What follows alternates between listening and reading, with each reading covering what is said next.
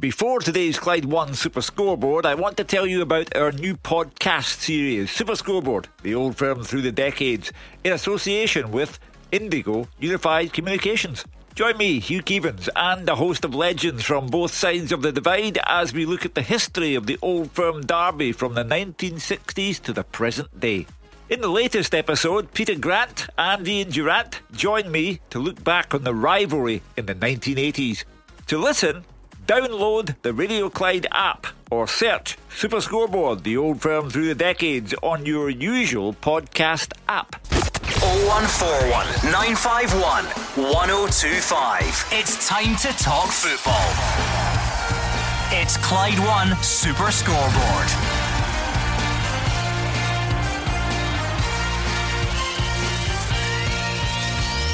Good evening and welcome to Clyde One Super Scoreboard. Jordan Jones is targeting a long term Rangers future after fearing his Ibrox career could have been over. Scott Brown says Celtic's performance against Hibs is the level they must reach going forward. And Stevie Clarke names his latest Scotland squad with Oli McBurnie and Ryan Fraser returning. I'm Gordon Duncan. Joining me tonight is Gordon Dalziel and Roger Hannah. And it's all about European football. Gordon Celtic back in Bosnia this week, a year after Champions League qualification victory. Rangers facing Galatasaray Galatasaray on Thursday night for the first time since Ianis Hagi's dad played at Ibrox. And of course, it's a Ryan game for Scotland. Ryan Porteous and Ryan Fraser in for our biggest game in 17 years. Yeah, Tuesday night, Gordon, where we are on one hand still getting over some of the talking points from the weekend, and on the other looking forward to some fantastic European action on Thursday. Yeah, it's all about Thursday night now, and uh, clubs in Europe. Um, two big games, Gordon. They'll be looking forward to them. Um, yeah, difficult games, of course, there. Uh, as you get further in the, the competition, it's always difficult. Try to get to the group stages, a little bit of added pressure, but uh, they're certainly coming off a good performances at the weekend. Rangers excellent at Fir Park, and Celtic with uh, Neil Lennon saying that that's the best performance since he was a Celtic manager in both occasions. So, a lot of confidence. 0141 951 1025. That is the number you need to have your say, so don't hang about. Get in touch, put your point to the guys, and let them know what is on your mind. We're on Twitter as well, at Clyde SSB. Whether you've still got things to get over from the weekend, whether it was performances, refereeing decisions, all the usual fallout from a weekend, let's hear it. And of course, we start to look ahead as well. Massive European qualification on Thursday for both Celtic and Rangers as they look to make it through to the group stages. So, like I say, 0141 951 1025 or at Clyde SSB on Twitter. Uh, let's hear a bit from Jordan Jones, shall we? Says he feared his Rangers career could have been over after spending so long on the sidelines. The winger says he knew he had to take his chance on Sunday and he's determined to have a long term future at the club. I wait a long time. Um, you can't have too many complaints when you've got the players in your position who are performing the way they are. Um, Ryan Kent, especially, has been a joy to watch even for myself. So you just got to stay patient and hope that you eventually get your chance. Um, I got half a chance on Thursday night, done okay. So thankfully, I got my start. Tried to do the best I could. Do you still think you've got a big part to play at this club? Uh, I hope so. Um, everyone knows how much I want to be here. Um, hopefully, I've showed that as well today.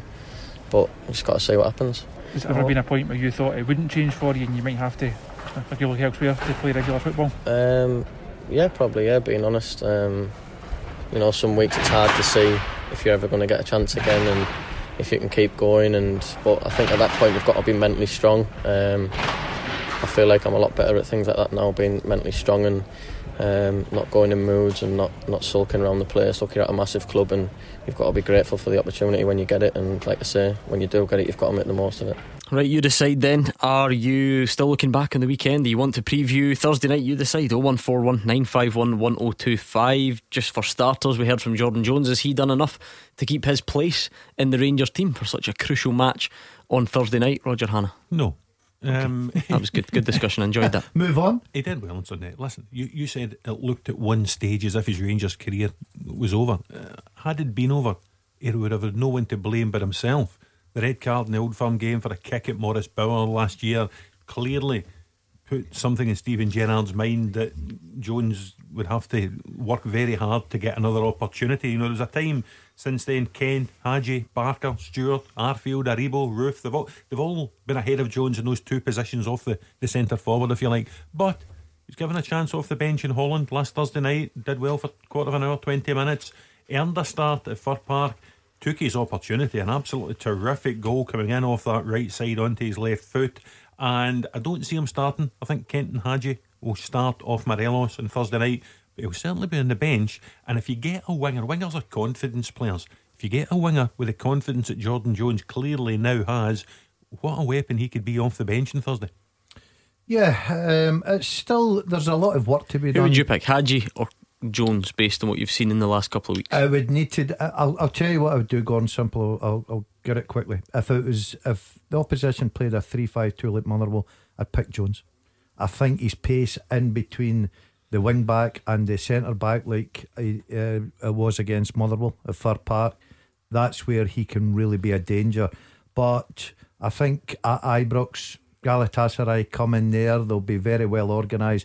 I would probably go with Hagi because I think he's got more in his locker to open up defences.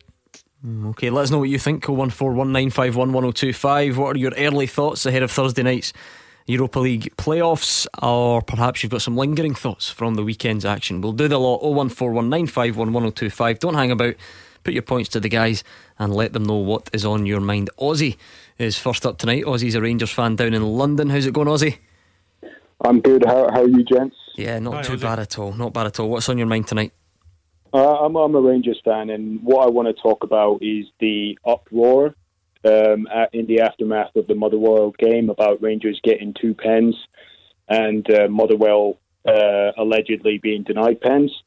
Um, I think it's a cause for concern because I think it's going to uh, the the refs in the future they're they're not going to be able to ref our games um, with any sort of impartiality. Um, firstly, both of the Rangers' penalties, in accordance with the letter of the law, were stonewall penalties. Hugh Dallas, who is the deputy chief refereeing officer at the UEFA, has confirmed that. So they were they were absolutely stonewall. I don't know what the um, disagreement is about. You either disagree with the actual rule, but if you apply the, the law, it, they, they were stonewall penalties. The Motherwell ones, okay, the first one, Allan Campbell getting knocked over by Kamara, that would have been soft, but I, I, I could see that being given. The second one, Helander tackling uh, Watt, I think it was, that was an inch perfect tackle. But for some reason, there's an uproar about these decisions, notwithstanding the fact that Aberdeen got two pens as well at the weekend. Leicester got three pens. I haven't read anything about those decisions in those games. It's all about Rangers. Whenever Rangers are involved, uh, it, it, it's polemic, and I'm, I'm concerned about you know the standard of refing that's going to go on for the rest of the season. Now, I think the narrative's been set. Just on a couple of points, Rangers games getting more attention than Aberdeen games. Aussie, I mean that, that, that that's just unavoidable. That that's that's the way the world works. Um, Roger, I'm not sure the I'm not sure there's been a backlash against the handballs in the Rangers game. I think most people, not everyone, clearly, I think most people think they were penalties. It's just formed part of a wider discussion about the handball rule. Aussie thinks the uproar has been such that the refs will now be hesitant to give decisions in Rangers' favour. Listen, Ozzy, you've been brave phoning in on a Tuesday night. I'm wedged here between two Motherwell supporters, so I, I'll, I'll try and stand up for you. So, joking aside, there were two penalties. Um, I don't think there was as much uproar about the two penalties as there were with the ones down south. Roy Hodgson complaining about the one for Crystal pa- against Crystal Palace's Joel Ward on Saturday. Jose Mourinho talking about the one against Eric Dier in the Tottenham Newcastle game on Sunday. They were more contentious. Of all the handballs, up here, the second Aberdeen penalty, the one that young Josh Reid handled for, for Ross County, was I think thought the lad was unlucky. Just sort of skiffed his arm and no more, didn't it? Th- those two, the two Rangers penalties were penalties without doubt. Um, I agree. I thought Helander was a decent tackle, and Tony was. Is it not the one on Callum Lang that Hugh was talking about? Anyway, I, I don't think many people think that The- was a penalty anyway, so I don't think we need to the, spend. The one that the, the, the claim that did have a bit of credibility, Allan I thought yeah. was was Allan Campbell and Kamara, but. uh, None of the players really made a great fuss of it at the time. It- it- How much do you think it- that's down to having no fans? Because I don't. I- I've seen that a few times, and I've referenced it a couple of times on the show with different in, in, incidents. in general, or in general, season, do you mean? At Motherwell. Oh yeah, very good. The Gordon's cardboard cutouts there, but it doesn't make any noise. I was jumping up and down. But I've noticed that I've noticed that across the board. By the way, maybe this is just a separate point, but sorry to go off on a tangent. I don't feel like players are protesting decisions as much at the moment. Um, well, I, had, I have to say I hadn't noticed that. Certainly, there weren't many protestations about the Kamara challenge on Campbell. I was watching a game on TV at the time. It, in when you get one look at it and the referee only gets one look at it, I didn't think it was a penalty. When you see it again in slow motion, you can see Allan Campbell would have had a claim, but he, he didn't make a lot of it. Ozzy, tell me a bit more about this theory because you know you are, you know, some of it's quite deep. You're suggesting that there's such an uproar about Rangers penalties that Rangers will now not get decisions going forward. But I'm a bit confused by that because I'd say about 90% of people, even if they have a, a problem with the handball rule, they still accept that, that Rangers got the penalties they deserved. So I'm not, I'm not sure there's the uproar that you think there is. Before Ozzy answers gone, where does this sit in with your stats last week? The Rangers hadn't had a penalty for such Well, a it wasn't lo- wasn't my stat. Remember, it was um, A year or Wil- something, was William. it, that, uh, William, William and he was on last night. And well, And there we go. he- All, his- all good things come to an end. His stats were, were brilliant. Um, Ozzy, Yeah, what, well, first, let me address the first point about uh, there not being much of an uproar. On, on BBC Sportsound, Michael Stewart, professor and holder of a PhD in biomechanics, uh, said that one, one of the Motherwell lads was not holding his hand in a, an unnatural position. But if you look at the photos, if you look at the video back, his arms are out uh, miles away from his body. So that's an instance of a pundit on probably the most mainstream highlight show of our game, state you know stating a completely inaccurate fact. I, listen, Uh, listen. I, I do get all that, Aussie, but also at the same time, you've referenced one guy's opinion, who, by the way, I'm, I'm sure you know we can't speak on behalf of.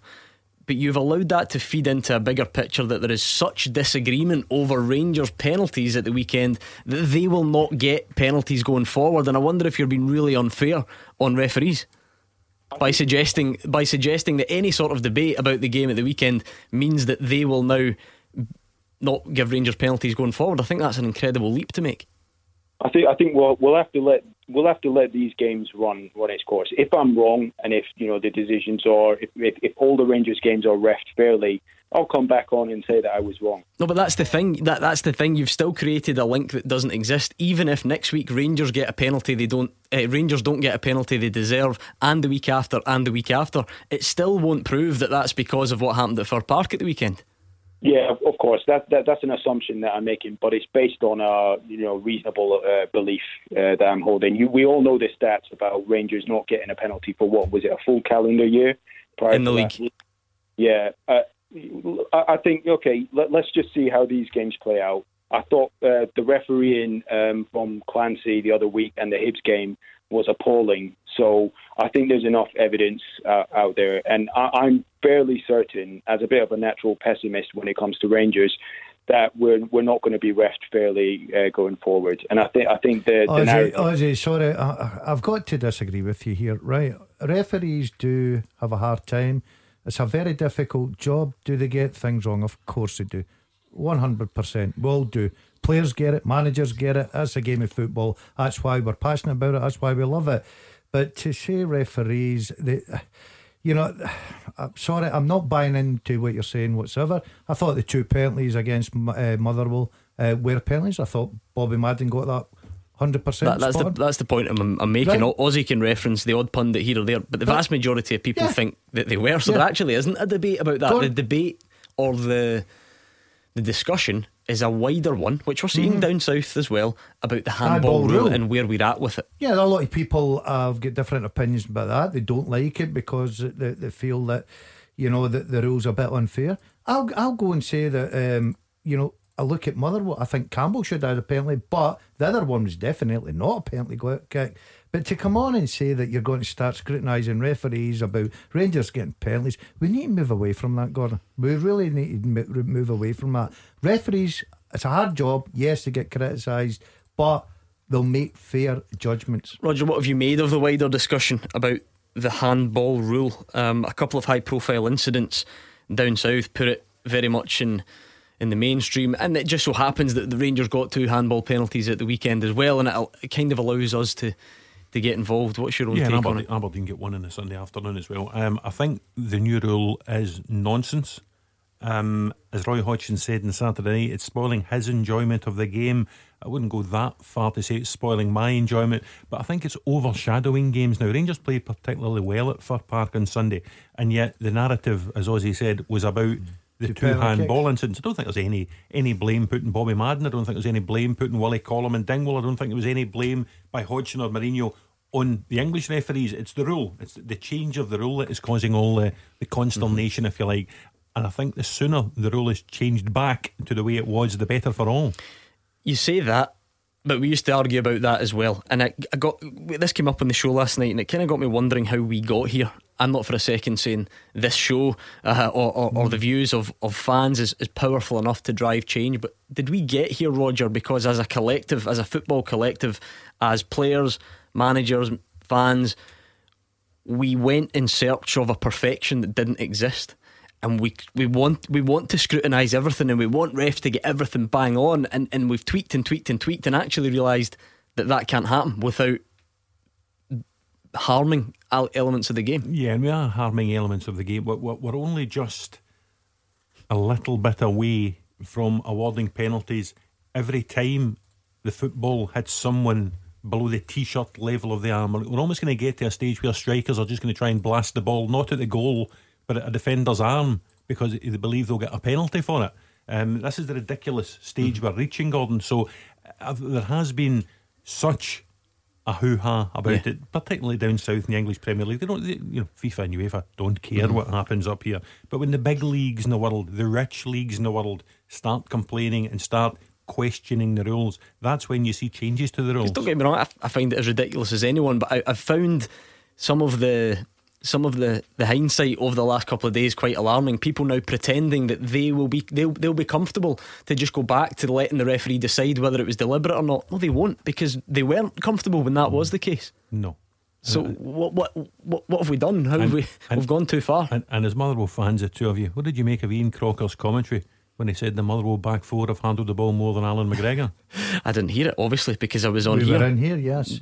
But Working. uh, it'd be interesting to hear, actually, Gordon, from the guys themselves, the referees, to see how they feel about the changing rules. Well, the thing is, you could say that actually for referees, it's it, it's it's easier. It's, it's, it's more yeah, simple. yeah, Yeah. yeah, yeah. You straight should line. get the boys on. You still train with a lot of them, don't you? I've You, not you, seen wo- it. you I've- work out with some of the I've guys? not, I'm playing golf shortly with one of the top ones. Are we, All are, okay, are, great. Are we, are we talking about this week's golf heroics yet? Is that for the second hour of the show? Uh, You must have mentioned it last night. No, Come I on. didn't. I didn't. Someone Have you I- I- waited for me? A caller brought it up on air. Actually, haven't seen it on social media, but I don't want to talk about it all week. I'm, I'm, I'm humble. I don't. Oh, I'd have, I'd have been on last night. I'd have been running in there telling you You're about- humble. You're standing here with a I've had a hole in one t shirt on. Yeah, exactly.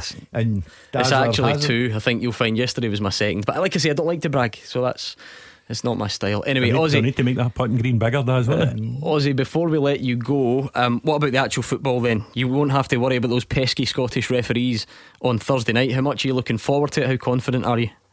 Very confident. I, th- I think Rangers are going to score well, a good few. I think we're going to give Galatasaray a proper hiding. If you look at their team, uh, they've got no pace at the back, and we've got pace in abundance up front. Uh, and I think it's a big game. I think whatever happens on Thursday will dictate whatever happens with uh, Morelos and who's going to come in. So big game for Rangers. Yeah, you mentioned the pace. Just we heard from Jordan Jones just prior to you coming on. Would you keep him in? Did he do enough at the weekend, or, or does Ianis Hagi come back in? For me, I don't think he actually did enough. I, I, I thought his final ball was missing. Amazing goal, but I think that's clouding over the, the end product. I, I thought there's too many misplaced passes, but he deserves another chance. Maybe not on Thursday, but certainly in, in the league. All right, Aussie in London, thank you very much for kicking us off tonight. 0141 951 1025. We're going to get travel with Stephen and then we'll hear from the Celtic captain, Scott Brown. We'll bring you what he had to say next. You are the voice of Scottish football. Call 0141 951 1025. Clyde One Super Scoreboard. Gordon Dalziel is here, Roger Hannah's alongside him, and they're both waiting patiently for you to call 0141 951 1025, or you can tweet as well at Clyde SSB and let the guys know what you're thinking, whether it be some thoughts from the weekend, maybe you're looking ahead to the Thursday night Europa League qualifiers. We're going to talk Scotland squad later on in the show, of course. Let's stick with the domestic stuff at the moment. On Twitter, the Celtic Ray has asked, um, why don't FIFA, well, IFAB it would be, make accidental handball an indirect free kick and a deliberate handball, i.e., a player motioning their hand or arm towards a shot or a cross, as a penalty? It seems crazy that Dier for Spurs arm ball gets the same punishment as the Brighton player versus Man United. Yeah, listen, I couldn't agree more. I think it's a, a quite a wise suggestion. Um, something needs to be done because players, managers, pundits, everybody's getting increasingly exasperated mm. at not not the conduct of the referees. The referees are blameless in this. It's just the implementation mm. of this ridiculous new handball law. That's kind of why it's there, though, isn't it? Not to say that I agree with it or that we agree with it, but. It, it's actually to take all that out. It's to, it's to take it's to take the it's to stop the referee having to make all these calculations about yeah. you know intent and was it deliberate and, and how far and, and all the rest of it. It's now actually quite simple. Is the hand away from the body? Does it hit the hand? Penalty. Whether we like it or not, this was done in an attempt to simplify it.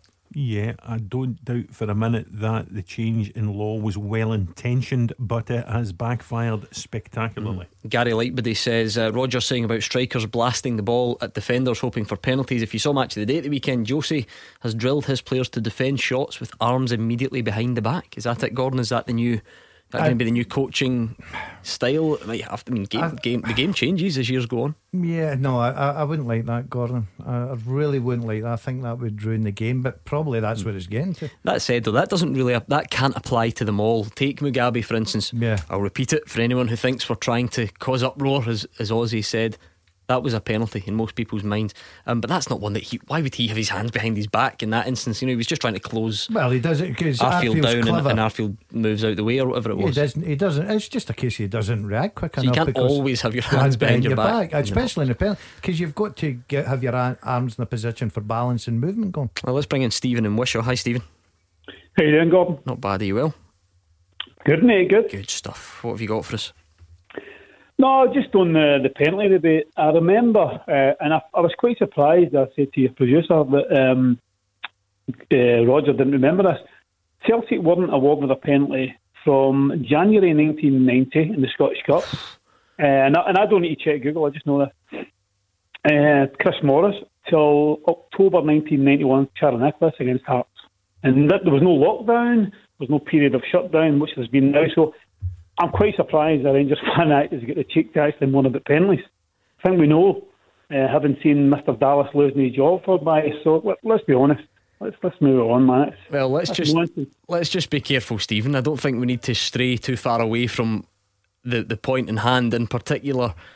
Um, you know that that might be your view, but let's let's keep it to where we're at, Roger. I think this sums it up: is the fact that we're, we're now Ozzy's point was was shot down by you two, and now Stephen's come on with a counterpoint about something that happened in 1990, 30 years ago, even before Daz was in his heyday, and, and he's surprised you don't remember.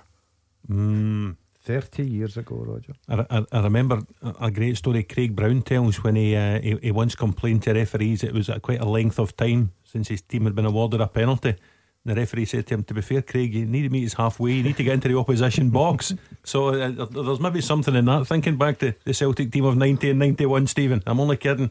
But you, you, get spells like this. You made the point when William phoned last week, Gordon, and was complaining Rangers hadn't had a penalty for so long. You happened with a counter statistic that prior to that, they had had a glut of penalties, a lot of which were missed, if you remember. So having had no penalties for such a long time, they then get two like Motherwell buses, just coming along one after the other. So on the thing about these, the, the, this conversation always spirals. If you have the perception of bias, then it's that it's a perception. It can't be backed up with a stat because it's a perception. Th- there is no there is no link there as much as we might try. But it's good fun. Is it? Uh, is it? Take, Do you not think it's I'll take your word for it? Boring. Yeah, a little bit. Yeah, I'm the same, Gordon. I think we've just got to. And by the way, I, I, what I do really like is the discussion at the moment about handballs, though, in general, and, and, and where the rules are and how we got here and, and what we do and where it goes yeah, going I th- forward. I think that's what football's all about. It's about after a game talking about it, about decisions. Was it right decision? But to get back all the, these years, get back to you know, Rangers haven't had a penalty for a year. Now they've had two penalties, and people worrying about referees. I just I think that's a total nonsense. Let's hear from Celtic captain Scott Brown. He says the performance against Hibs is a, a, marker for the quality they should be showing every week. He accepts that not every game will be easy on the eye, um, but he says the main thing is they keep on winning. Yeah, definitely. I think everything just clicked, and it's been coming for the last couple of weeks, and we've not managed to get the ball in the back of the net. And everyone's uh, on us for not scoring enough goals, but it's all about winning games for us and maintaining that. But we've set a marker today, and we need to make sure that we try and keep to those levels. Uh, it's not going to be nice and easy every game. Everybody wants to beat us. That's what happens when you're champions as well. When we've won a lot of competitions recently, and everyone's here to try and beat us, to try and take our scalp. But we need to just uh, play win scrappy games. Sometimes you've got to win one nils, two nils, two ones, go away from home and win those games, and you've got to dig them out. It's a, it's a long season, and every game's not going to be nice and pretty on the eye. It's those hard games when you go away from home up to Aberdeen, away to Hibs, and away to places like that. You've got to scrape through and make sure that you that you get that, and that's what this, these lads have got. And it's that winning mentality that we've got to make sure that we keep going. I mean, high praise from the Celtic manager Gordon saying it was one of the best Celtic performances in his two spells in charge. Mm, I, I found that very strange, Gordon.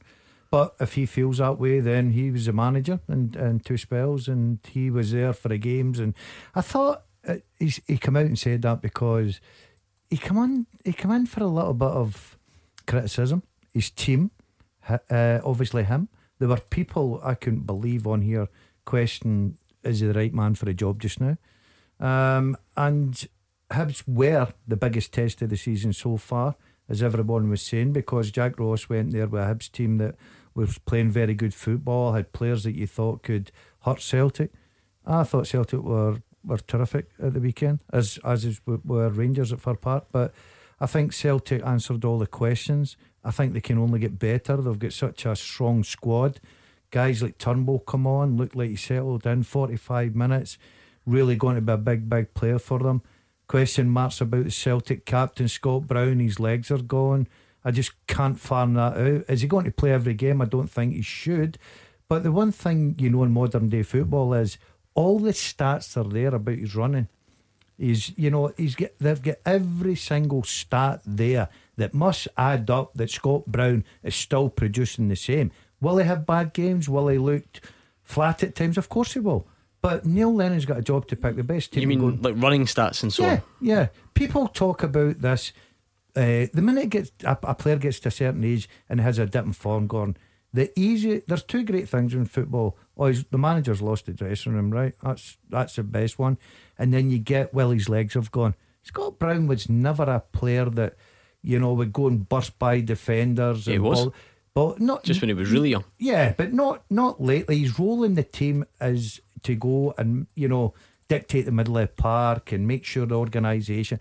If Neil Lennon thought his stats weren't up to scratch, Scott Brown would be taken out of the team. Let's bring in Archie, who's a Celtic fan, on the line. How much are you looking forward to Thursday night, Archie? Yeah, just before to my point, imagine phoning up here and talking about Celtic not being a penalty 30 years ago. Honestly, what, what ridiculous people. Some people are ridiculous, honestly. What I would like to see is, yeah, is uh, I just think that the Sunday's game Celtic were fantastic against Hibs. Well, all the punters in Radio Clyde, Mr. Keevins said we're going to have a strong, a, a tough game against the Hibs team that are playing well. And uh, somebody phoned up and said Neil Lennon should be sacked as the manager. I wonder what that guy's thinking now after beating Hibs 3 nothing. We cantered the game. What, what, what I'm saying is every team is going to have about off days and not hit form. Scott Brown said there, and I phoned up and said that before plenty of times as well. Celtic can't play great every game. And just because we have a bad game, you don't phone up and say we sacked the manager. It's a lot of nonsense. They're going for 10 in a row. For heaven's sake, get behind the team. And on Thursday night, I can't see any problems either against Sarajevo because Celtic have got simply better players than Sarajevo's got. If we play the way we should play, there shouldn't be any problem on Thursday night. Roger? Um, oh, there was a party political broadcast on behalf of Neil Lennon and Celtic. Well, listen, Archie, well said. I, I thought Neil Lennon overdid the praise, and I also thought that there was method in his madness. Celtic, as you say, have come in for a bit of stick from a lot of their own supporters this season. The defeat at home to Ferencvaros was a blow to their, their kudos, if you like, a blow to the cash flow as well. A couple of maybe stuffy performances in the league prior to Dingwall when the, when the goals started going in. Quite stuffy at St Mirren, I thought, in midweek when Edouard missed the penalty.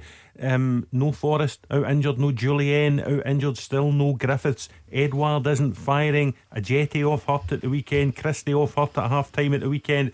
So I think Neil Lennon maybe thought it was just time to talk his players up, to try and inject a bit of confidence back into the dressing room. Managers do that from time to time, Archie. Whether they believe it or not, they sometimes feel they just need to give the players a little bit of a boost. And I agree with you. I think the win in Sarajevo, they beat Sarajevo home and away about 14 months ago. Absolutely no reason to believe they won't go and win Roger, in Bosnia. Roger, I think I think praise has got to. You're talking about managers. Managers come in for criticism, and obviously when you're Rangers Celtic, if you're not up to performing at that top level, fans will come in and criticise you. I think the two managers this season so far have been really good at their jobs. I really do. I think Steven Yeah. Gerrard tweaking that formation, getting the players on board, the way they're playing some attractive football, good football. The thing for me with Neil Lennon, and that's why I had a little go on Saturday about some Celtic fans. Thursday night, he made a big, big call. He made a big call. He took Edouard off when he needed a goal. And a lot of people thought, why are you taking your best striker off the pitch? And he puts El Yunus- Elyounoussi on, gets him the goal. On Sunday, I thought he showed great strength by he's playing against Hibs. He's on for a little bit of pressure. Hibs are going there and for him. Edouard's by far your best centre forward and decides, do you know what? You're not hmm. playing to for him. You're going to sit on the bench. What happens? They win. I think credit has to go to manager managers I sometimes. just wonder though, just to go back to Archie, your reason for confidence, if you like, Archie, is quite simple for Thursday night. You say Celtic will get through because they've got better players. Have we not seen on occasions though in the past in Europe that that sometimes is is is not all it takes? Sometimes you need a little bit more than that. Wouldn't wouldn't Ferencvaros be a, a perfect case in point? I mean, Celtic had better players than them, didn't they? Uh, yeah, we played bad that night. If we play, what I said was, you listen to what I said there. I said all we have to do is play to a normal standard. If we're, if we're good, like we will when we are good, we'll take care of Sarajevo. But just going back to Neil Lennon, Neil Lennon is the best manager in Scotland by a mile. He's, he's probably one of the best managers in Britain. Neil Lennon. He's very underestimated. Archie, Archie, Archie, his calm down, calm down. what he's done with Hibs, what he's done with his English teams, and what he's done with Celtic. And for somebody to come on, a a so-called Celtic fan, when they're going for ten in a row and say sack him, they are disgraceful and they should be ashamed of themselves. Uh, Archie, Archie, you carried away a little bit there. Um, I think Neil Lennon's a very good manager, but one of the best managers in Britain. I'm sorry, you get carried away. And if you look at uh, obviously when he was a manager of Bolton, I don't think they were up there. And by the way, they, they, there was, di- there- there was and- and difficult, difficult circumstances, circumstances. To, to sort of, but uh, but A also place in the earth now. Yeah, but to to, contra- to contradict that, um, Yeah. you wouldn't you wouldn't then use the experience in England as evidence of being the best manager in Britain. I, th- I That's- or think. Listen, of. I think he's a good manager. I'll give you another piece of evidence. I don't know whether Archie agrees with this, although I think he will. I think the signings this summer have been good. The goalkeeper, listen, his his biggest games are still ahead of him, but he's looked okay for me. Duffy, I know, I know it splits the opinion. I think Shane Duffy looks a, a good signing. Elyounoussi's shown what he can do again. Ajeti, if he continues at this ratio of Have we not been here game- before with Big Chris? Going to just make it a silent J and keep everybody happy? No, Ajeti and Ajay. Honestly. Paul is on Twitter. He says, uh, Paul's on Twitter. He says, Brown probably had his best game of the season on Saturday. Frimpong's outstanding. Turnbull's going to be a star. Always plays with his head up. Turn, uh, Gordon, I come in for criticism when Celtic signed Turnbull because I praised him to the hilt. I only praised him to the hilt because of one thing. He's a fantastic talent. He's a very, very good player. Now, he will have to work very hard. I think he'll have to be patient to get into the Celtic team. I watched him in uh, Sunday against Hibs when he come on at half time. His first four or five passes were the safe pass. He was bedding himself in to be a Celtic player. And as time went on, he grew in confidence. And the ball through for a goal as well is a terrific go- uh, ball. Good time to get your call in 0141 951 1025. Thank you to Archie because we're going to get travel with Stephen and then we could be speaking to you next. 0141 951 1025. This is Scottish football's league leader, Clyde One Super Scoreboard. Gordon Dalziel and Roger Hannah are here. It's 01419511025 to speak to them. And if you'd rather tweet them your abuse or kind words, then it's at Clyde SSB. You can do that as well. Um, as we all know, football at the moment it's a bit strange. It's set against the backdrop of the COVID 19 situation, and football teams and clubs and players are trying to negotiate their way through it. Um, at the top level, I think we're, we're just about getting used to it in the Premiership. No fans at the moment. Um, the lower leagues due to start back, the Betfred Cup, and so on. And I wonder if you saw this story last night about the, the Highland League um, deciding to pause their start of the season 2020 2021 until the end of November at the earliest. Um, so, like most other leagues out with the Premiership, it, it, was thought they would go ahead a bit earlier than that. They've decided to hold off. Um, we've actually got Rod Houston on the line, who's the secretary of the Highland League. Uh, Rod, thanks for joining us on the show. How are you? Fine, thanks. Good evening, one and all, and good evening to your listeners. Thank you very much, Rod. Just tell us a little bit about this decision and, and how and why it was arrived at. The, yeah, the Highland League decided last night to pause the start till at least the last Saturday in November. The the origins of this go back into the summer when we took a long look as a, a league at the possible shape of season 2020-21 because of the circumstances we find ourselves in throughout society. And we took a couple of decisions at that time. One was to have a shorter league campaign with a single fixture between each club to allow for flexibility. And the second decision was not to start the league championship if we couldn't have spectators in. Now, as August and September unfolded, it looked better and better for our projected date of October the 17th. But in the last 10 days, um, those plans have uh, sort of been derailed by a number of things. One, the government, the, the, the, numbers in terms of the pandemic are going completely in the wrong direction for the government to feel comfortable about these things. The uh, First Minister decided that they should hold off the phased return of spectators from the 5th of October we got signals from the Scottish Government that car sharing was no longer possible, which makes it difficult for boys going to training, for example. Uh, and, you know, you take all these sort of circumstances, and it was clear that we couldn't have the League Championship start without spectators. And there are two elements to that. One is the revenue, which is absolutely crucial for our clubs. And secondly, our clubs are bedded in their communities. And they're losing if they have games behind closed doors, competitive games. We're losing that community link that is very important. You visit Highland League ground, mob Podawayans are there, all ages, all sizes, and it's great to see. And they didn't want that link to be lost, and they felt a series of games without that would just erode the link. Not a good idea. How frustrating has it been then, Rod? Because this falls into the wider discussion in Scottish football fans. There's a growing frustration of why can't we get some small number of fans back in open air? You, your clubs will get get decent supports, of course, but certainly not in, in the tens of thousands that some of the bigger clubs. Also, you mentioned about the community. A lot of spectators maybe come from from relatively close by their respective clubs, so you don't have that mass, you know, travelling from from one part of the country to another. How frustrating is it that you've not been given the green light to get some sort of number back in? Our grounds, every one of our grounds would comfortably hold the average crowd socially distanced that each club gets. Uh, there wouldn't be far distant travel, and we had talked about asking visiting fans not to travel, you know, just leave it to home fans, you know, but that would have to be a courtesy thing. But the the other problem is we cover half the landmass of Scotland, our footprint. And one of the things we were concerned about, and still are, is player welfare. You know, until such time as showering arrangements and changing facilities are available, we'd have a concern about that as well. So we have a wee degree of frustration, but we feel quite strongly that we cannot lose sight of the big international public health uh, picture. Rod, I'll take you back to the spring. The Highland League was sort of ahead of the curve, if you like. I believe you were the first league to actually declare the season finished. Um, and everyone at the time understood your reasons. Everyone at the time understands your reasons for not kicking off just now. Do you think, like happened back in the spring, the other leagues in Scotland, maybe even League One and League Two, might follow the lead of the Highland League for the same reasons? I'm not walking into that bear trap.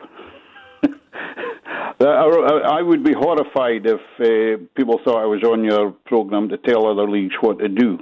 My view is that each league has to make its own decision in its own circumstances and considering the, the situation of its clubs. We were we were confident that the decision we made in March was the right decision for the Highland League at the time. The other leagues chose their time to make their decision, and I, I would say that the autumn may mirror that. Uh, we're comfortable with the decision we've made. It was a very good meeting with every club in attendance last night, and it's important that we do the right things for our league. And if all of all of Scottish football does the right things for its league, it may be playing, it may not be playing, then it improves our chances of sustaining ourselves through this crisis. You, you'll be able to tell me as well. Daz was telling us before the show, Rod. I believe the Highland League, 127 years old, hasn't missed a season since World War Two. You, you must you must be desperate you must be desperate not to miss the season. You must be desperate to, in some way, shape, or form, have a campaign for 2021. We would love to, absolutely love to.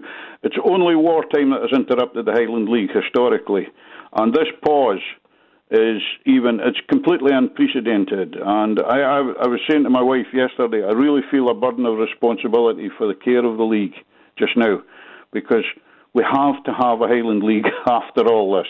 And if in a year's time we've still got our 17 member clubs, I would be absolutely thrilled. So, is there no way, Rod, that this season can go ahead without fans? Because you know the date at the moment, November 28th.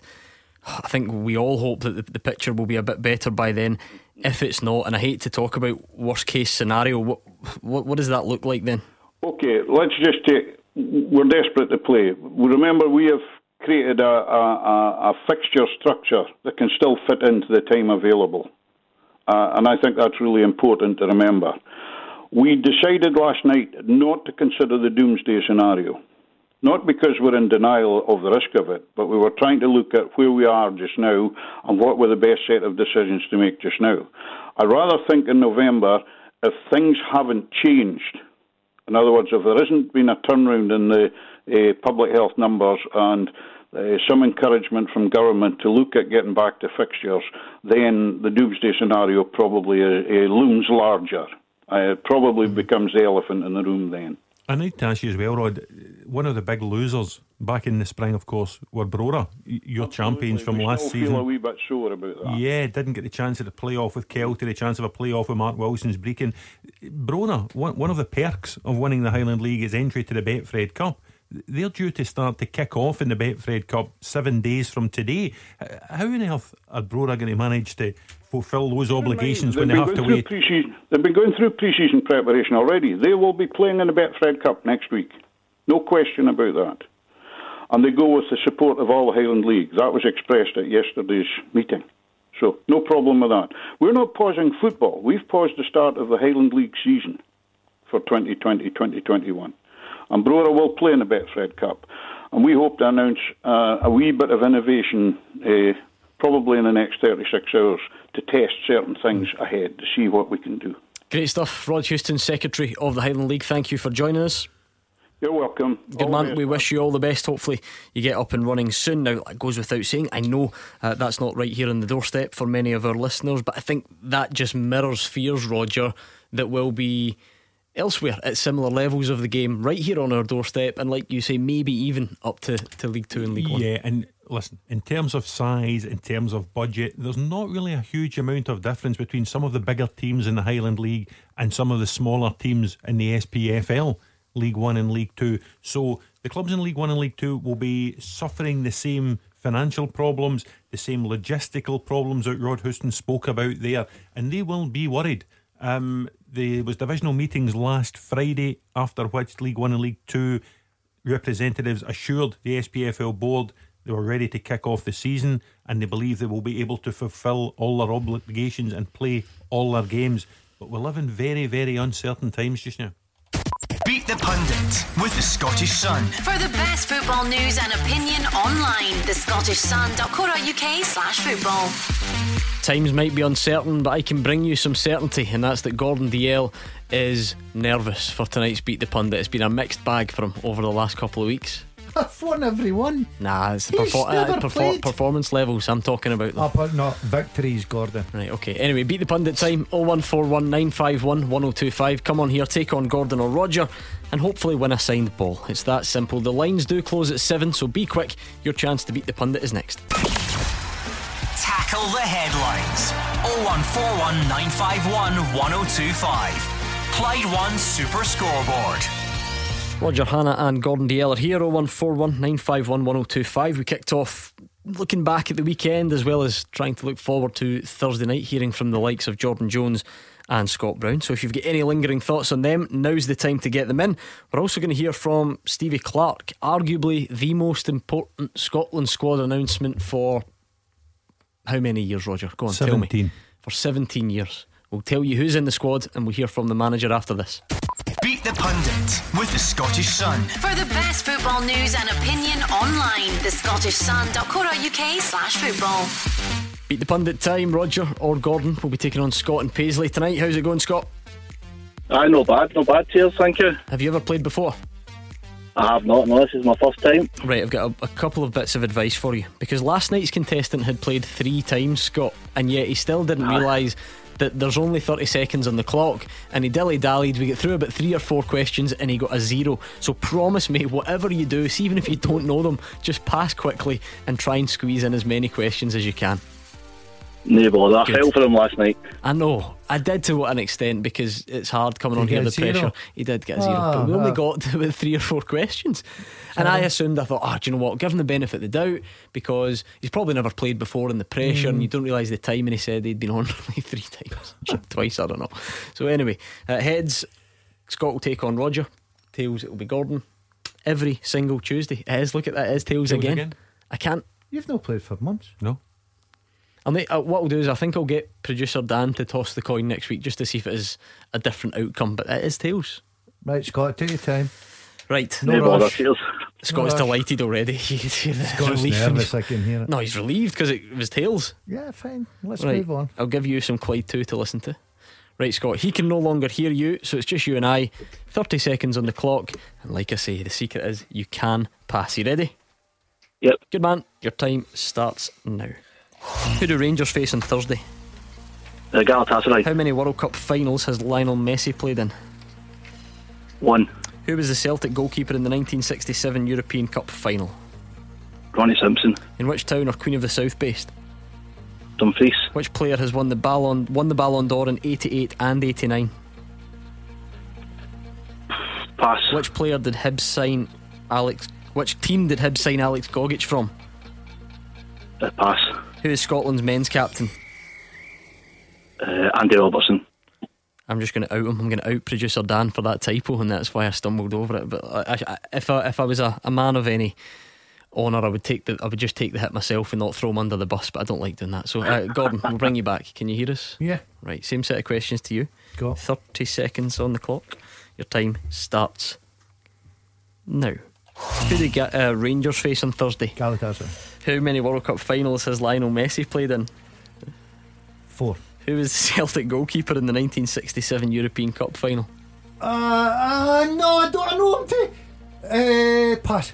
In which town are Queen of the South based? Uh, Palmerston. Which player won the Ballon d'Or in both 88 and 89? Pass. No idea. Which team did Hibs sign Alex Gogic from? Hamilton. Who is the Scotland's men's captain? The, sorry? The Scotland men's captain. And international. Andy Robertson. Okay. The goalkeeper. That threw me. Do you know what? He was all over the place. I was all over the place. I'm bla- I was already blaming producer Dan for the first one. And it, it- uh, anyway, Scott, how do you think that went? Uh, no bad, no bad. Yeah, it was a shambles at my end. But anyway, right, let's find out. Who the Rangers face on Thursday is Galatasaray 1 all. How many World Cup finals has Lionel Messi played in? Four. Four. Did I get it? No, of course you didn't get it. He's, he- he's mocking you, Gordon. Oh, was he? Many was it? One. You think Lionel Messi has been in four World Cup finals? 2014 lost to Germany in extra time. Oh, finals. Oh, sorry. I didn't hear. I didn't. You are all over the place. I thought you just meant how many. Wow. World hold Cups on, he's hold been on. in. I'm, get- Tournaments. I'm getting the blame for that. Sorry. I don't think so. Oh, I didn't hear the word final. Scott heard it and One. he got it. It's one, two one to Scott. No way. Uh, who was the Celtic goalkeeper in the 1967 Ah, European Cup final? Ronnie Simpson. 3 1 to Scott. Oh no. In which town are Queen of the South based? Palmerston. Dumfries. 4 1 to You Scott and spoke about it earlier on when you were asking about Calvin Harris. I know. Which player won the Ballon d'Or in 88 and 89? Was it Van Basten? It was Van Basten. None of you got got, that, never got it. 4 1 to Scott. Oh, Scott. I'm beat here. Um, Ronnie. this question is meant to say which team did Hibs sign Alex Gogic from? It's Hamilton. You got it. You pull one back. No. 4 2. And the Scotland men's captain, Andy Robertson, you both got it. Six for Scott and Paisley. Five. Three for Gordon. Five, three. Was it 5 3? Well, whatever. Ronnie Simpson Hammered. killed me there. Ronnie, Ronnie Simpson done me in there. 5 3. That is a doing. That's not doing. It is. That's, that's a poor, poor Scott. result. Well done, Scott. Congratulations. Thanks very much. The sign ball Cheers, is on its way. game. Aye, shut up, Scott. Not really interested if it was a good game. You were playing golf in Paisley today as well. You I could, could have handed you the could have ball handed in. the ball in to Scott. But Ronnie anyway, Simpson. right, Scott and Paisley, well done. The sign ball is on its way. What was? I think we'll throw that out to the listeners. What was the worst? What was the worst attempt there? Was it Ronnie Simpson? Was it Palmerston? Or was it four World Cup finals for Lionel Messi? I'm going to have to go. You asked a town and he said Palmerston. Yeah. Uh, yeah, I think so. Ronnie Simpson, I mean, he's pretty well known, but Ah, I'll, I I'll, I'll, got give you. I, th- I feel like you know I- you just couldn't quite get the name, but four World Cup finals. Well, I, I'm going to be totally honest with you, right? I thought you meant tournaments, right? And I didn't even hear the word final. And that's why I went for. How many tournaments has it been in? It might be four actually. I don't know. It is four. Is it? That's what. Uh, I, I, so, Um, all right, you only lost five four then. right, hold on a minute. I, f- I feel that I could get another And, one. and you, you, your, ex- your excuse for um, the town that Queen of the South play in being Palmerston. Oh, no, no. I- What is it about Queen of the South? It's given us two of our f- our famous wrong answers on the show because Mark Wilson once described Queen of the South's nickname as QOS. Yep. And Gordon Dalziel thinks that they're based in the town of Palmerston. So yeah, I don't know. You Right. should send the two of them down to a game soon. That's a good idea. In fact, Gordon, I believe. What? I think um, Brechin Forfar friendly tonight is available to stream. So if you've got nothing to watch when you get in, stick that on the on the iPad, and um, you can see what the mushroom's up to. Right, okay. Scale of 10, 10 being the highest, 1 being the lowest. What do you think is the chances I'm going to watch that? So you've got the thought of Breaking V4 for streaming or the Bake Off in Channel 4. There's only one winner. Oh, you Ready, These steady. guys love this bake off. Yep. You need to have a When your marks get set bake, it has to be. Is it- I'm going to have a wee go at this tonight. I'm Well, it's better watch than this. Brechin Forfar. Listen, Erin's beaten my, my performance and beat the pundit is better than Brechin Repeats, Forfar. repeats of last year's Bake Off will be better than Brechin Forfar. Nonsense. There's a tactical masterclass going on there, and you two are going to miss out on it. Simon Donnelly, what he's got great, great ideas as an assistant. That's that's why They've he was. won a game. That's why he was chosen as the assistant. He was the right choice. He's got great ideas. Don't win a game. An encouraging draw against Montrose at the weekend. Team- Exactly. Team from a higher league. almost a giant killing. 0141951 1025. Club football, the weekend's action, Europa League qualifiers, any of the above. Still plenty of time to hear from you. Uh, let's hear from Stevie Clarke. He says the Scotland players are well aware of what's at stake against Israel on Thursday. Uh, next Thursday, he's named his 26 man squad for the Crunch Euro 2020 playoff semi final clash and the following Nations League games. The headlines are as follows Oli McBurnie is back in, Ryan Fraser is back in, and Ryan Porteous makes the senior squad, having featured for the 21s previously. Um, Stevie Clarke says he's got strong options. You have to respect the magnitude of the game. It's a, I've spoken to the players before about it in the previous camps about chance to make a little bit of history for their country. Uh, the players are aware of the the size of the game, what, what it means to the country, and, and we're all determined to, to put on a good show and make sure that we're we're still involved come November. A little bit disappointed to lose James, James Forrest, who, who's done well for us. Uh, we wish him well and hope he, he gets himself back, back playing again as soon as possible. Uh, for the boys coming in, yeah, the squad's bigger, but we've got three games in a very short space of time, so it's important that we have options within the squad. What do you make of the squad, Roger? I feel like we might be at a stage where even if you don't think it's particularly strong, it can't make you think that it's not as if there are many glaring omissions nowadays. You kind of know what what you're going to get. Yeah, um, I'll be fascinated to see the makeup of the team. I think he will stick with the three at the back, um, possibly Tierney, McKenna, and McTominay again. I would think. If there's no Forrest, then that would lead you to think A lot Liam- of criticism for that the last time. Yeah, I think he'll dig- McTominay's part in it, Ah, particularly. I think he might dig his heels in. Um, if there's no Forrest, Liam Palmer on the right, Andy Robertson, obviously the captain on the left. Ryan Fraser must come into consideration. He hasn't played a Played lot of football, is the one mm. thing. I think Dykes will start. Oh, certainty, yeah. Then you look at Ryan Christie off Dykes, and then maybe three in the middle of the park. You could look perhaps McGinn, perhaps McGregor, perhaps if Ryan Jack isn't fit, you've got you know alternatives as a as an AN other if you like. Or does he go with two up? Does he try McBurnie with Dykes and Christie in the hole behind? It's a game Scotland need to win. I, I totally agree. It will be very interesting, and uh, all the way up to lead up to the game, I think everyone will be, you know, throwing their, their, their opinions in what formation he should go. I'm a bit concerned about the three with Scotland. You know, McTominay, I think's a very good player, but if he plays, especially in the right hand side, defenders like McTominay, I don't think they're comfortable getting dragged out into the areas. I think that would play into Israel's hands. I'll be, I'll be surprised if he goes with a three, Roger. I thought he might just look at it and think, I'll go back to back four. James Forrest being injured is obviously a blow. You'd like to be able to call on him in, in, in a kind of like for like sense. We, we gain Ryan Fraser from the last time. You just wonder, Gordon. On paper, Ryan Fraser's a guy that should have far more Scotland caps than he's got. But he's, mm-hmm. he's pulled out of a lot of squads injured.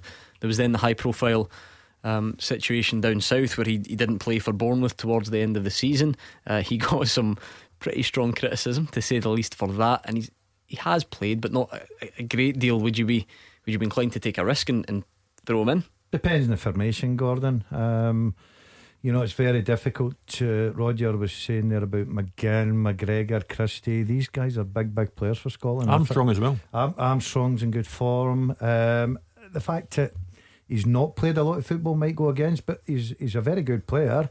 Uh, someone come off the bench, give us that spark.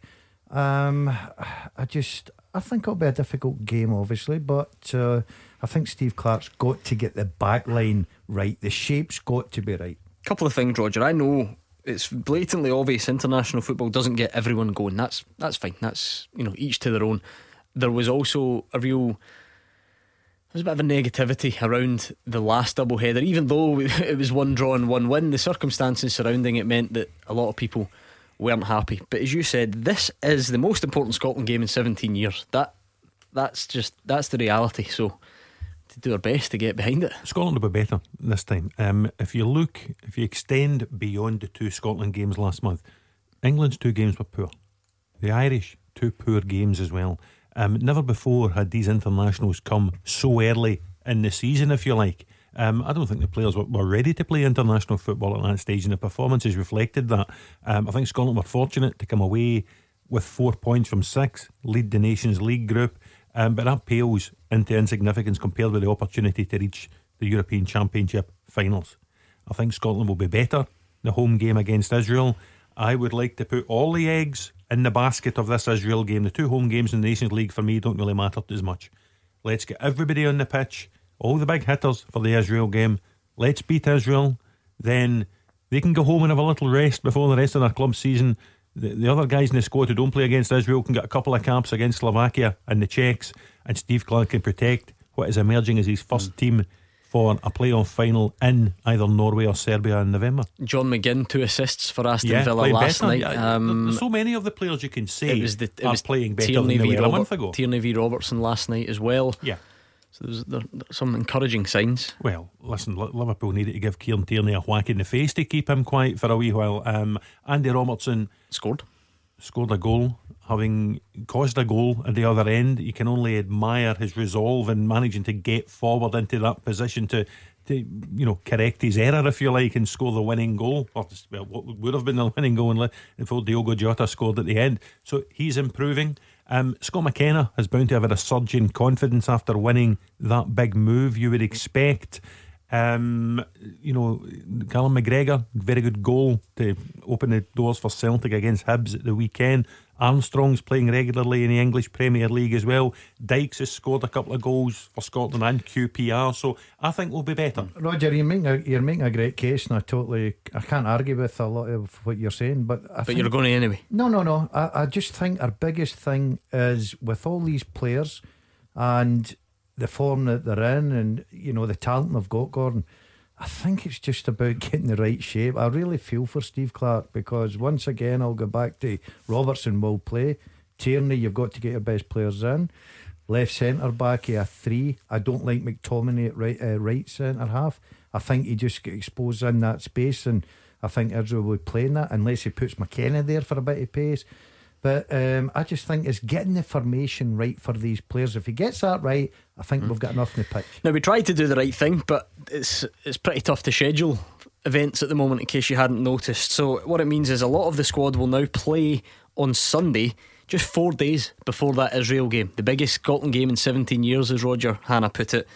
And a lot of our squad will play four days prior to it. Now the SPFL had planned a Friday night card, as you'll notice, but Celtic and Rangers then reached the Europa League playoffs, so they'll now need to play on Sunday instead. Um, here's what the manager had to say on that topic. We've had good work in the previous camps, so the I think now I feel a little bit more comfortable that the principles, the the way we want to play, obviously touched on a different formation last month, which gives us other options, means we can utilise the squad fully.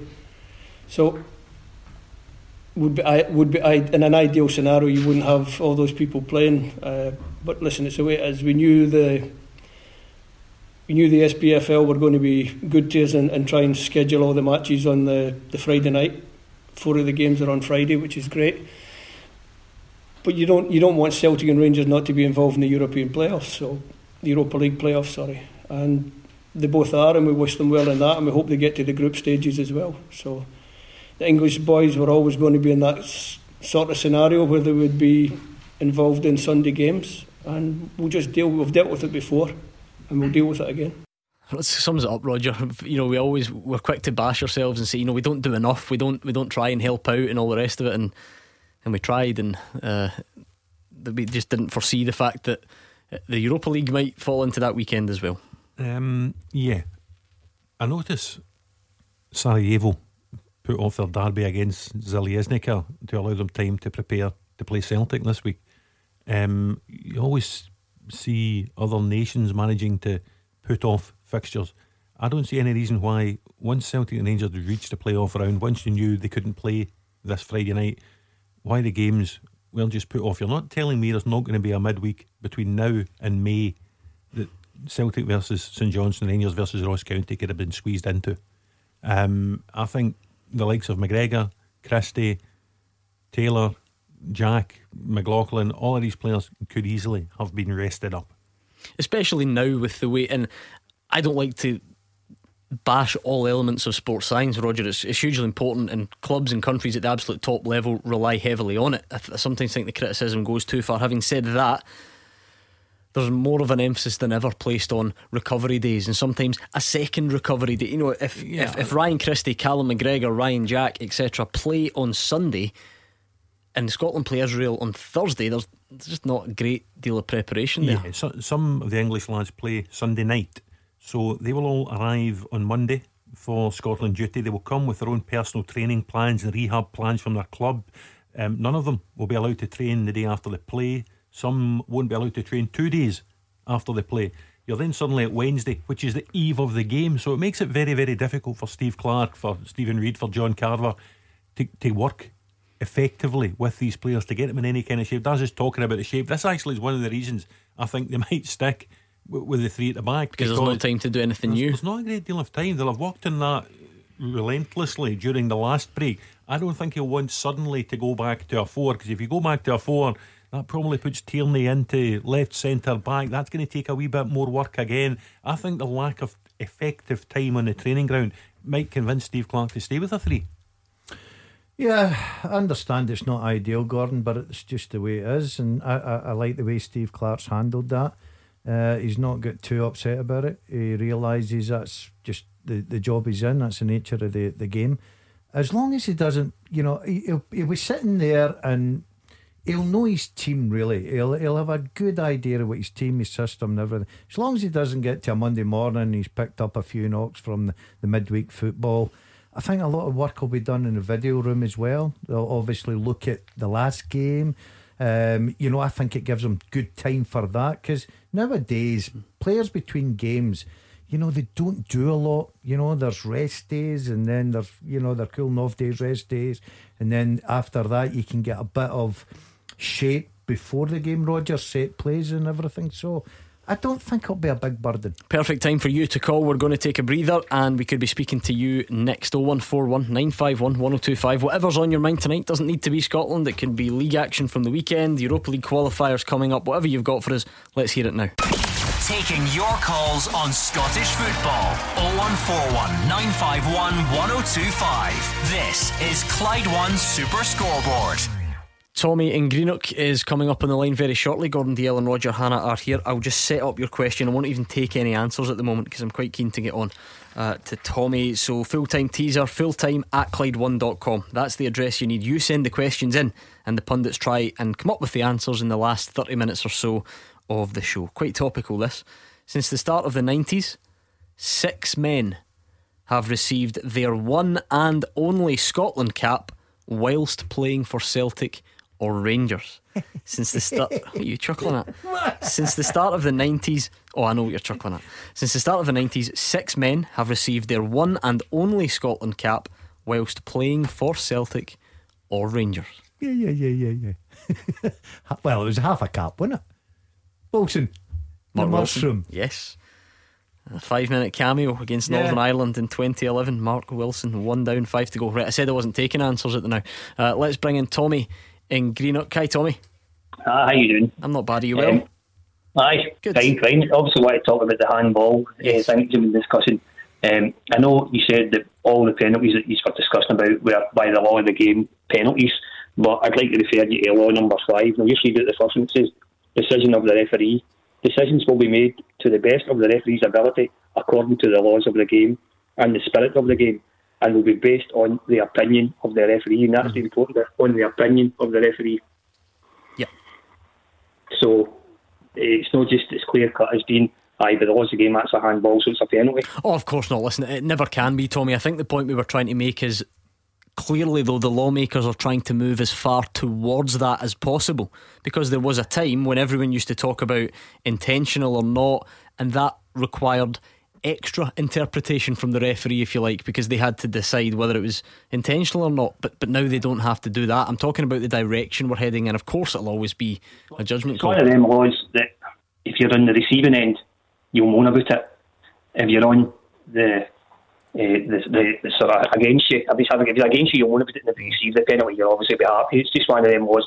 One of them laws never going to be right ever, Yeah. Unless you just stay away behind ball and let you hit out your on or something like that. Yeah, I mean, but by and large, I, I get that, Roger. But I, I would actually disagree slightly with Tommy there. I feel like the handball thing is so big that yeah, you'll take you'll take the penalty if it comes for your team. But I still think there's a there's an ability for fans to step back and say, yeah, do you know what? Even if that is benefiting my team, I think pff, I'm not sure where we're going with this. Is Yeah. that is that the point we've reached? And we're very, very early in the season. Um, stakes are always high in Scottish football, but they're, they're not as high at the end of September as they're going to be in the months of March, April, and May.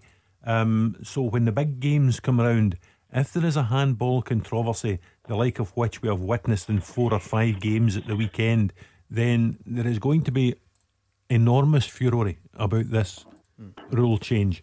Um, you're right, Gordon. They probably did do it with the best of intentions, but I think it's backfired spectacularly, and I think they're going to have to change it. You you say that though, and I'm, listen, we will cause a furore about anything here, so I'm not disagreeing with you. But is this not in a weird, twisted way? Is this not a good thing then? Because we at least now we know where we stand. You don't have to like it, but when that big game comes around that you mentioned, and I know what you've got in mind, you've got old firm league deciders, you've got cup finals, you've got whatever relegation deciders. No one can be surprised. You might disagree with it, but we know, we know where we stand on this. Surely, Um, we certainly know where we stand, but uh, listen, the, the flip side is What happens when the referees miss the handballs? You know, there was Odsonne Edouard scoring a goal in an Old Mm-hmm. Game last year with a handball. Kevin Clancy missed it. There is no VAR, unfortunately, in and that's Scotland. part of the problem, isn't it? Because these rules are brought in in conjunction with VAR, course and we don't have it. Yeah. So there, there are going to be problems. Mark my words, Gordon. There are going to be problems. There is going to be Would you, an change, enormous would you fury. change it, Roger, or would you Oh, you keep can- it? you can. No, but uh, if you had the opportunity. If you had the opportunity, I think you would have to take change it back. There are so many complaints about it, Gordon. What do you think, Tommy? Because I know you, you keep a close eye on these things. So what?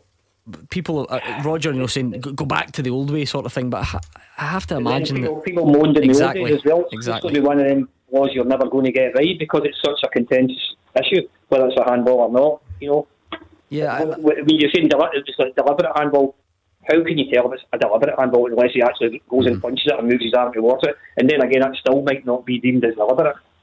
Yeah, that word really always annoyed me, Roger, and you can see why that's been. You can see why that's been taken out of it. That goes back to what you said about it being well intentioned. I just don't want to repeat what I said earlier, but I think eh, eh, years and years of, of managers and players post match interviews and complaining and saying, you know, this is these bad decisions are are costing us costing people's jobs and, and, and really making making a meal out of, of wrong decisions. That's the- how we the- got here. These We've- aren't wrong decisions. These are actually Exact- correct yeah. decisions by the referees and by the linesmen. They are just being asked to implement a new law that, which for hmm. me isn't working. But that's what I mean. We've gone in search of this perfection and it doesn't exist. Yeah. And it, yep. You could you could pick holes with a number of the laws of the game. You know, the offside rule, when you interfere and when you're not interfering. Uh, Bill Shankly said you're interfering if you're on the park, you know, so the, the loads of laws that you could it's just one of them it's just one of them games that's going to always cause debate, isn't it, really? And again it depends whether you're in the receiving end or not of a, a bad decision. Or, or, or not a bad decision, whatever we, we want to call it. Yeah, I think the thing, the difference, what we're seeing here, Gordon, with the bigger picture is every player is pretty much in agreement on this because they're the ones that are playing the game. They're the ones that are involved. They're the ones that are in the heat of the moment. They've got split seconds to react to things, to try and mm. block a shot, to try and jump for a header, whatever it may be, and they feel like there's just nothing they can do. They they, they, they, they don't know how to behave differently.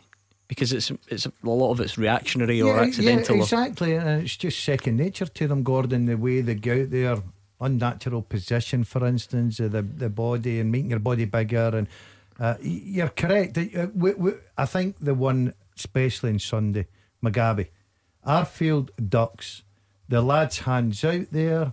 He's not intentionally going to handle the ball, but the new laws is apparently you've got to feel sorry for the players now. As you said, there's coaches now talking about in your box defending with your hands behind your back. Is that where we've got to with this rule? I think when you're, you'll know more about this, obviously, but if it's just a simple case of going to block a shot, Mm. standing up, or going to block a cross, standing up, you probably can, and you probably can without too much adjustment.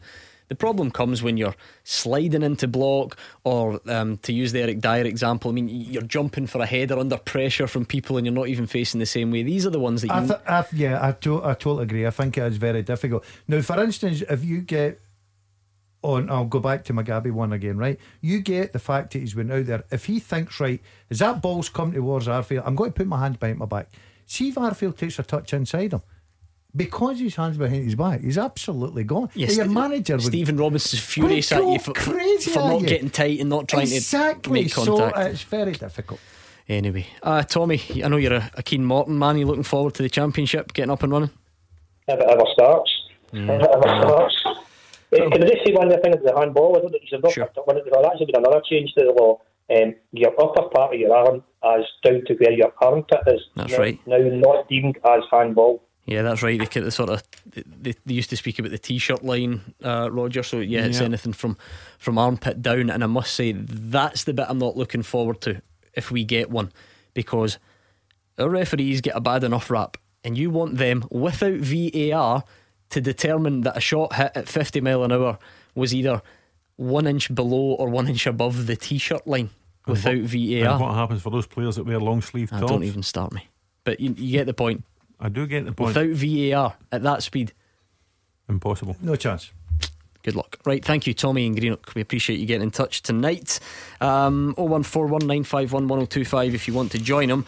Uh, tonight's question is this you can chip in on Twitter. Since the start of the 90s, six men have received their one and only Scotland cap whilst playing for either Celtic or Rangers. Can you name them? You've already got the easy one, our Yeah. very own Mark Wilson. What about a goalkeeper? I'm going either Cammy Bell or Neil Alexander. No. With Charlie Miller. No. Mm. Jamie Smith. No. I'm going down them now. Bob Malcolm. Nope. Ian Black. Mm, yes. Oh, Against Australia in 2012. Well done. That's a great shout. Two down. Oh. And six to go. One more guess. Quick, go. Uh, I'll, I'll just guess because Ian Black Ranger. Uh, Barry Mackay? He's a man, and he was hopeless at beat the pundit earlier, but he has just redeemed himself.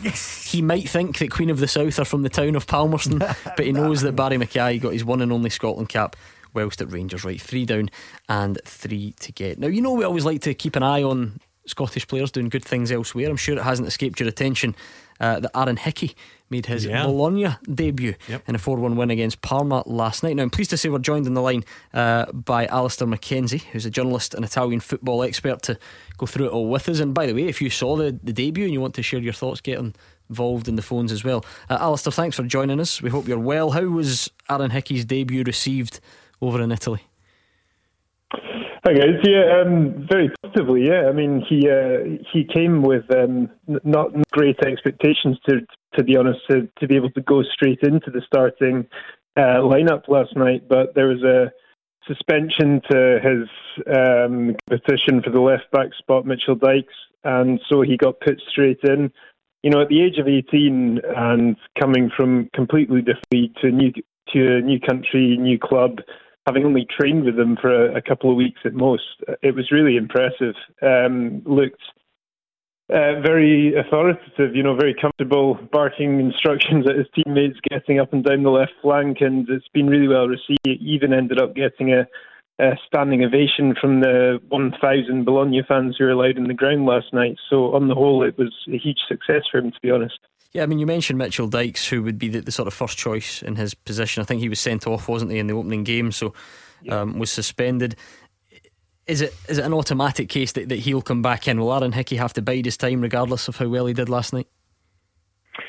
Uh, I, I think probably so. Yes, uh, Dijks has been there for a couple of um, years now and is pretty well established. He's, you know, he's he's a bit older. He's 27. Used to play for Ajax and and has a lot of kind of Serie A game time under his belt. So he will be the number one uh, choice in that position. But uh, you know, Hickey's going to put him. He, he's there to compete. You know, they've they've not signed him in order to you know sit on the bench or be in the youth team. He is in a squad that features a lot of young players. You know, from the age of 22 under. Quite a few of them playing last night. Um, in Sinisa Mihailovic, they have a coach who's very willing to give game time to young players. He said after the match last night that he was very happy with Hickey and he wanted him, like other young players, to be able to really kick on this season and and be able to, you know, help these young players to grow by giving them game time. So, although uh, it's likely that Dijks will go straight back in after a suspension to being the, the first choice left back, there are going to be opportunities for Hickey this year. Um, there's five substitutes, of, of course, as well, which is going to help him with game time. And, uh, you know, it's a compressed fixture uh, schedule this year, so he should be able to rotate maybe a bit more than um, uh, than in other seasons, considering we're having to get through all these games in fewer months. Uh, we don't see many Scots going abroad, Alistair, and I think everyone acknowledges it. It's great to see. Is there a feeling that Serie A, Italian football, the style of it, Aaron Hickey, I I know we're trying to base this on one game, but does it look like it will be a good fit? Yes, I think so. I mean, I- I've been really impressed with how he seems to have really done homework with this move. Obviously, there was quite a few stories and links over the summer about where he might end up, including clubs like Bayern Munich. But you know, he took his time to actually come over to Italy to see the training facilities, to to get a tour around the club, and you know, he spoke uh, when he, before he flew out about the fact that he liked that there was a family atmosphere at the club, that he felt like he'd be able to compete to get first team um, opportunities immediately. and I think the club's a really good fit for him. It's very well run club, very stable. Uh, you know, they're they're not really going to be at risk of getting relegated this year or anything like that. They sh- if anything, they should be pushing up towards the top half of the table. So he will get opportunities there. Um, and yeah, I mean, uh, in terms of the style of play, I think it should suit him because he's also an intelligent footballer, very technically capable, and it, I have no doubt it'll take him a bit of time to get used to it and very tactic, tactical league, tactics heavy league, and, and that'll take a bit of getting used to as well as the language barrier and everything else. But uh, yeah, it, it's an intriguing one, and I think a really brave choice for him, but uh, but it seems to be a good one. Do you think? Do you think Bologna succeed, Alistair, because they do offer young players like Hickey first team football. He had options to go to Bayern Munich, he had options to go elsewhere. Um, they were less I'm sure that Hickey was ready to go into their first team setups. You know, he was going to go to youth team setups there. Is this where Bologna win? Because they bring in, as you say, young players and the likes of Mihailovic and his coaches have no fears about putting them into the first team in Serie A. Yeah, I think it, it made a massive difference in terms of convincing him that it was the right place to go. He's clearly going to be able to play at a very high level and, and with a very competitive squad. And, you know, it, it's not just a team of kids either. There is a lot of experience in this lineup. They've got the likes of Rodrigo Palacio, Nicola Sansone, Roberto Soriano, Andrea Poli. There's, there's a lot of kind of Serie A veterans in this team who are helping to, to guide these young players as well as um, the coaching staff as well. So it's that good kind of balance between young players and experienced players, and under a coach who kind of has had a fair few jobs in Serie A by now already and knows what he's doing. So, you know, Hickey is one of of several uh, quite talented young players, and because of that, he's been able to look at what's happened over the last couple of years since Mihailovic come in and see that yes, Bologna are signing these young players, but they are kind of putting their money where their mouth is as well, and these guys are getting opportunities. Um, they signed quite a lot of players, kind of 22 or younger last summer, and gave a lot of minutes, a lot of opportunities to them throughout last season. So it's not just that they're signing these players and saying, "Look, we can." We can give you a bright future. It's that they're they're saying that and then they're doing it immediately. Um, so you know, I don't know if how many coaches in Serie A clubs would have been brave enough to throw Hickey straight in from the start yesterday, but you know, with his performance, he showed that if you have that bravery, you can be rewarded. So hopefully that'll continue throughout the season. Alistair, has Stevie Clarke been in touch with you to act as an interpreter to try and get Aaron Hickey moved to right back by any chance?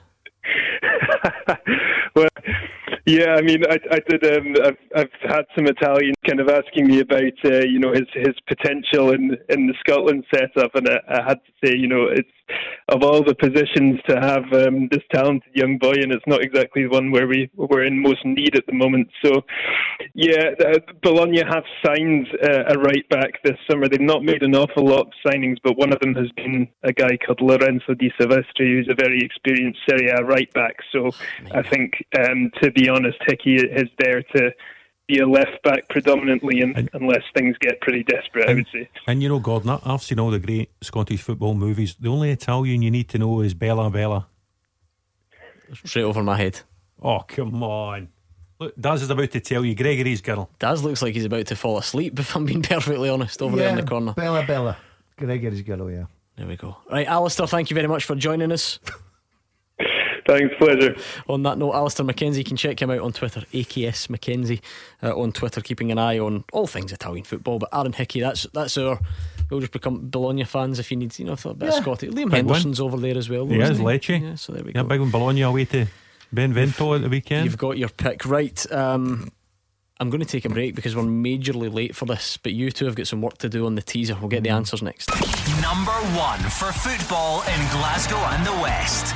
0141 951 1025. Clyde One Super Scoreboard. Roger Hannah and Gordon Dalziel are here. We're into the final part of tonight's Clyde One Super Scoreboard, which means there's a couple of things to do. Still time to take more calls.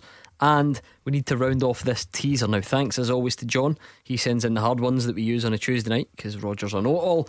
Uh, it's full time at Clyde1.com. They don't have to be as hard as this, just whatever idea you've got for a question. If you'd like to put it to the pundits, it's full time at Clyde1.com. Good response this. Colin Johnson has thrown a few names in. He's got a couple, he's missed a couple. Kenneth McGrouter just thinks that you need to check that you're not Googling this, Gordon, because you had a mayor on Beat the Pundit and now all of a sudden you're brilliant at the full time teaser. I'm not brilliant. I got two. Mark Wilson, which was quite easy because he n- never shuts up about it. Mikey's nailed them. Token Jester's got a couple as well. Okay, so since the start of the 90s, six men received their one and only Scotland cap whilst playing for either Celtic or Rangers. Name them Ian Black, Barry Mackay, Mark Wilson. Did uh, Gerry Creaney get one? Nope, he's not on the list. Good shout, Roger. Mm. Oh, good. It's wrong. You're correct. Uh-huh. Ah, I'm actually struggling here. There must be a goalkeeper, Roger. Eh. There's always a one cap goalkeeper. Always a goalie. Nicky Walker. No. No, he's no chance. Um, we're struggling here. We There is a goalie, I'll tell you that much. I Told you, told you. Ah, always a always one cap goalie. goalkeeper. Always a goalie. Always, Always one. a goalie in there. I can't even get the goalkeeper for the Lisbon line, and I'm absolutely embarrassed with Ah, myself. That's a good point. Um, Their colleague Stephen Mill has thrown a name in. It's wrong, so I'll give you it just to eliminate it, it? from your Alan McLaren. Oh no, he got a lot of caps. No. Come on, got clues, Gordon. We need some clues here. Uh, they're all. You've got the two Rangers ones. They're all ex Celts. Um, one in terms of caps, two of them early nineties, and one mid two thousands. Celtic. Wow. The mid two thousands one, I think you'll kick yourself. Maybe just think right. th- There are I a, can't. He won what? Craig Beattie. no more than one. I think one more than there one, are a yeah. couple of reasons why you might only get one cap. Right. I got it. I'll pull this right out of the hat. Oh. Is he working with Celtic just now as assistant manager in Neil Lennon? John Kennedy. Great shout. He's a man in form. John Kennedy. If we're looking 90s, Brian McLaughlin. No, you've only got two to get. We'll leave them there. Uh, let's bring in John, who is a Celtic fan on the line. What have you got for us tonight, John? I think I could give you the goalie. Go No, for it. Go for it, don't, John. John. Shout. Just shout. Just ignore him. We'll wait and see at the Is end. it- We'll see how we Shout. go. No, no, don't, don't do it. Don't do it. Oh, I'm telling you. me to get it, no? No, maybe at the end. Oh, We'll right, see how we get right. on. Just, no, maybe, maybe I'm wrong. Just I'm listening. No, but just, uh, just, I must admit, I've, I've not seen it, Gordon, a lot of this young boy Turnbull before he came to Celtic, and I, I- watched bits and pieces of him on YouTube, clips of him, memorable. But I thought that performance in the second half, he come on, making his home debut, I think it was absolutely phenomenal. I think the young boy's got, got talent in in abundance, what I mean? And I think he's got a bit of arrogance to go with. I think he's going to be some signing. Thought it was brilliant, know what I mean? That's an interesting word, Gordon, because it's actually used a lot by people who who work closely with him and who know him Mhm. well. Arrogance, but not necessarily in, in the bad sense, in, in the good sense, if you like. They're just just that that that con. You know, you know that way that, that good players have that kind of sense of, of call- what they're capable of. I call it a belief in your own ability, Gordon, and he's quite right because he's got bags of ability. I said earlier, I was very impressed with him. I thought that when Celtic signed him, it was a terrific bit of business because someone else was going to come in and take him from Motherwell. Now, the boy will need to be patient, um, but he just needs to keep doing, for instance, what he achieved on Sunday. He come on at half time, eased his way. I liked the way that he didn't try to be too fancy. He didn't try difficult things. He eased his way into the pace of the game, and all of a sudden get better and better and better. And the Celtic fans absolutely loved what they what they seen of him. So yeah, he's got a big future there, but it's not going to be. You know, he'll be in there a regular every week because he's really got competition for places in the middle of the park. What do you think, John? Because as Gordon says, there, you know, there are there are other players that, that Neil Lennon likes. So might it be the case that we don't see a lot of them on Thursday night, and, and maybe again we have to kind of wait a bit longer?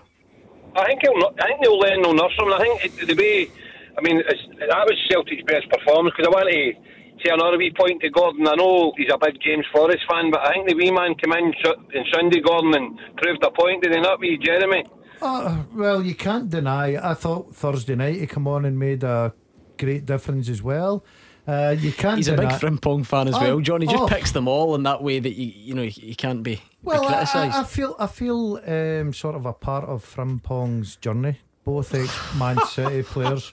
Um, you, you have been get complimentary about. I must admit, Thank you. you. have been, mate. thank you. And don't know if that makes you part of his. Don't know if that makes you part of his journey. No, it sounds but, a bit. But I, I, I said early when I watched him, it's a, right away. I said this boy's got to be a star at Celtic. I thought brilliant. You got to say, he really brilliant at the weekend. Right, do you know what, John? I very, very rarely do this, but we're running out of time and I do think they need your help. Who do you think the goalie is on the list? I know. Is it Stuart Kerr? No! Is it Gordon Marshall? It's Gordon Marshall. I knew once you got that wrong. the though. wrong one. exactly. It's the other one from around that time. So well done. Thanks for calling, John, and thanks for. I was going to say thanks for helping. You weren't much of a help, but you tried. Yeah. Gordon Marshall, which means one to get. Is it uh, Andy Walker? Uh, no, it's not. No, I'm struggling. I'm I'm really really struggling here. I don't remember any of these guys getting capped, but I'm going to shout them anyway. Go. Pat McGinlay. No. Willie Falconer. No. Mark McNally. No. Need to go positions, Gordon. Token Jester's got it. I've, I'm running out of time. Right, so he was with Celtic 89 to 96, and his one cap came against Romania in 91. I think, did a caller mention him earlier on? Bizarrely. No, the caller mentioned Chris Morris. Or was it Chris Morris he mentioned? No, come on, quick. I'll just give you the initials like Hugh Keevins Uh. likes. You ready? Uh huh. M. G. Mike Galloway. Mike Galloway. There we go. Thank you very much to Roger Hannah and Gordon Dalziel. Thanks for your company tonight, folks. Thanks for all your calls and tweets. We're back tomorrow at six o'clock, building up to those massive Europa League qualifiers. So please join us then. Callum Gallagher, he'll look after you next.